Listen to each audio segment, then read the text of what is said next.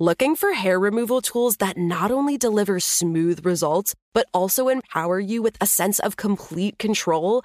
Enter Conair Girl Bomb, your secret weapons for smooth, sleek results made just for women. From the ultimate Girl Bomb grip and professional grade blades, you don't have to compromise and settle for less. Conair Girl Bomb equips you with the precision and power previously reserved for men's grooming tools. So take your hair removal routine to the next level with Conair Girl Bomb. Available at ConairGirlBomb.com or a retailer near you. You know you've got a comeback in you. When you take the next step, you're going to make it count for your career, for your family, for your life. You can earn a degree you're proud of with Purdue Global. Purdue Global is backed by Purdue University, one of the nation's most respected and innovative public universities. This is your chance. This is your opportunity. This is your comeback. Purdue Global, Purdue's online university for working adults. Start your comeback today at purdueglobal.edu.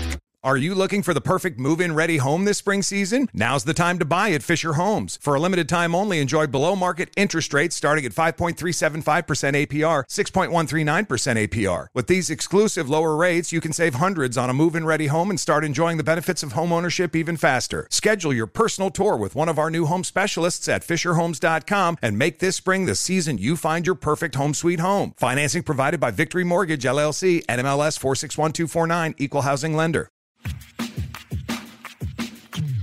Hey everyone, I want to tell you about my new self care practice. It's listening to the Forever 35 podcast. It's all about those self care practices you love to text your friends about, and some self care practices you thought nobody else did. Hosts Kate Spencer and Doree Shafrir discuss which face mist or serum they're loving, how to pronounce micellar water, and whether press on nails are a thing again. They go more than skin deep. You'll also hear amazing stories about growth self acceptance, maintaining friendships, and learning when to let go. No topic is off limits. And Doree and Kate get into it all with humor, honesty, and authenticity, along with guests like author Samantha Irby, chef Samin Nosrat, and even former Secretary of State Madeleine Albright. Seriously, I highly recommend it. So practice some self care today. Put on a mask, a mist, or a moisturizer and sit back, relax, and listen to Forever 35. Subscribe wherever you get your podcasts.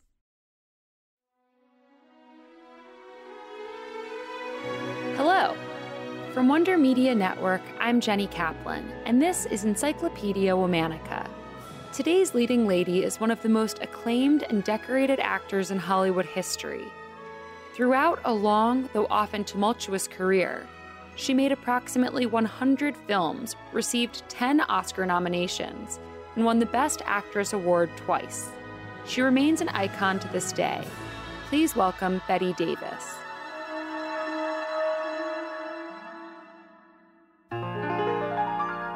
Ruth Elizabeth Davis, known as Betty from early childhood onward, was born on April 5, 1908, in Lowell, Massachusetts, to Harlow Davis, a patent attorney, and his wife Ruth. When Betty was seven, her parents divorced, and Betty went to live with her mother. In 1921, Betty, her mother, and younger sister moved to New York City, where Ruth found work as a portrait photographer. It was there that young Betty got her first taste of acting and also excelled as a Girl Scout patrol leader. For high school, Betty was sent to Cushing Academy, a private boarding school in Massachusetts where she seemed to thrive. After school, Betty decided that she wanted to pursue an acting career, so she auditioned for the famous Manhattan Civic Repertory. She was rejected because the director found her attitude insincere and frivolous. After this blow, Betty took her talents to Rochester, where she auditioned for a stock theater company run by the soon to be very famous director George Cukor. Though Cukor was not particularly impressed with Betty's acting chops, he gave her what's generally considered to be her first paying acting gig as a chorus girl in one of his plays. This led to a series of gigs with other stock theater companies, and Betty was soon earning acclaim for her skills on stage. Not long after, Betty was cast as Hedwig in a large production of the play The Wild Duck. She performed the role in Boston, Philadelphia, and Washington, D.C. throughout 1929. That same year, she also made her Broadway debut in the play Broken Dishes. Next, she appeared in another Broadway show called Solid South, where Betty was spotted by a Universal Studios talent scout who invited her out to Hollywood for a screen test. Presumably, the test went well, because in 1930, at the age of 22, Betty signed her first Hollywood studio contract with Universal Studios.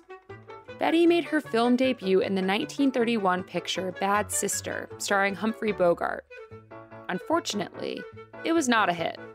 Betty followed up this performance in five more very mediocre films for Universal, which weighed on her and made her question her talent. The famous actor George Arliss, however, was a believer in Betty. He convinced his studio, Warner Brothers, to hire Betty in 1932 to play opposite him in the film The Man Who Played God. The prestigious film was a major hit and an industry breakthrough for Betty. She was quickly signed to a lucrative long term contract with Warner Brothers. This was both a gift and a curse. Betty would star in many studio hits under this contract.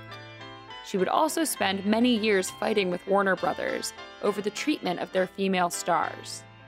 Over the subsequent three years, Betty was in 14 films for Warner Brothers, some of them good, some of them forgettable.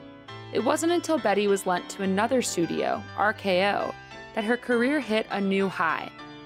Betty agreed to play the role of Mildred in RKO's movie version of the novel Of Human Bondage. It was not a glamorous role by any means, and a number of other stars had already turned down the part. But Betty was thrilled with the opportunity, as it allowed her to really sink her teeth into a complex role that required serious acting skills. Betty's astonishing performance in the film earned her massive critical acclaim. Suddenly, she was a hot commodity. Her own studio, Warner Brothers, took notice and started offering Betty better roles. She won her first Academy Award for Best Actress for her lead role in the Warner Brothers film Dangerous. But her anger and resentment with the studio and contract system soon came to a head. In 1936, Betty traveled to London to star in two films with the British production company. Warner Brothers was furious and sued her for breach of contract. Betty fled to Canada in order to avoid being served, but soon went back to London to fight her case in the courts there. During the whole saga, the press portrayed Betty as greedy, petulant, and overpaid, rather than recognizing her legitimate concerns. Betty eventually lost in court and returned to Hollywood. Interestingly, she was actually treated with greater respect upon her return. Warner Brothers offered her a new and improved contract, and promised to give her even better roles. Thus began the golden age of Betty's career. She starred in a series of hit films, playing diverse and memorable roles, including her turn as a Southern belle in the 1938 film Jezebel, for which Betty won her second Oscar. Saucy, isn't it? And vulgar. Yes, isn't it? Come on, get me out of this. Julie, what are you doing? If it fits me, I'm going to wear it to the Olympus Ball. A red dress to the Olympus Ball while you're out of your senses? Her other box office successes during the period included the films Dark Victory, The Old Maid, and The Private Lives of Elizabeth and Essex, among others. It was in these films that Betty perfected the iconic techniques and personal mannerisms that would become her signature. She used a clipped, gravelly manner of speaking, performed with a cigarette in hand. Betty's popularity continued to grow in the early 1940s as she put out box office hit after hit. Though not considered a glamorous actress per se, she was celebrated for her acting skill and range. But in August 1943, Betty suffered a significant tragedy when her husband, Arthur Farnsworth, suddenly and unexpectedly passed away after a fall. Though Betty continued to work afterwards, her films over the subsequent seven years were pretty uniformly lackluster, and she no longer held much sway as a box office draw. Then in 1950, Betty made a comeback with her incredible and incredibly over the top performance as Margo Channing in Joseph Mankiewicz's film All About Eve. The film gave Betty the opportunity to play a character that was basically made for her and included a now iconic line. Fasten your seatbelts. It's going to be a bumpy night. The performance earned her yet another Academy Award nomination for Best Actress. Throughout the 1950s, Betty continued appearing in movies. Her personal life began to deteriorate after she married Gary Merrill, with whom she had an abusive relationship driven by alcohol. In 1962, Betty was cast opposite her real life nemesis, Joan Crawford, in the film Whatever Happened to Baby Jane. If you're long standing fans of Miss Davis and Miss Crawford, this motion picture is quite unlike anything they have ever done. The film, which is about two crazy feuding sisters living together in an old Hollywood mansion, was a huge hit. A venture to the ultimate reaches of terror. A motion picture definitely not for the squeamish. Betty earned yet another Academy Award nomination for it, her last. The role fueled a career revival that lasted more than a decade. Betty continued to perform in both film and on television throughout the 1970s and 80s, even after being diagnosed with breast cancer in 1983. Betty made her final major film appearance in the 1987 movie The Whales of August, starring opposite another Hollywood icon, Lillian Gish. Around that same time, Betty's cancer returned. While traveling in France, she became very weak and was hospitalized.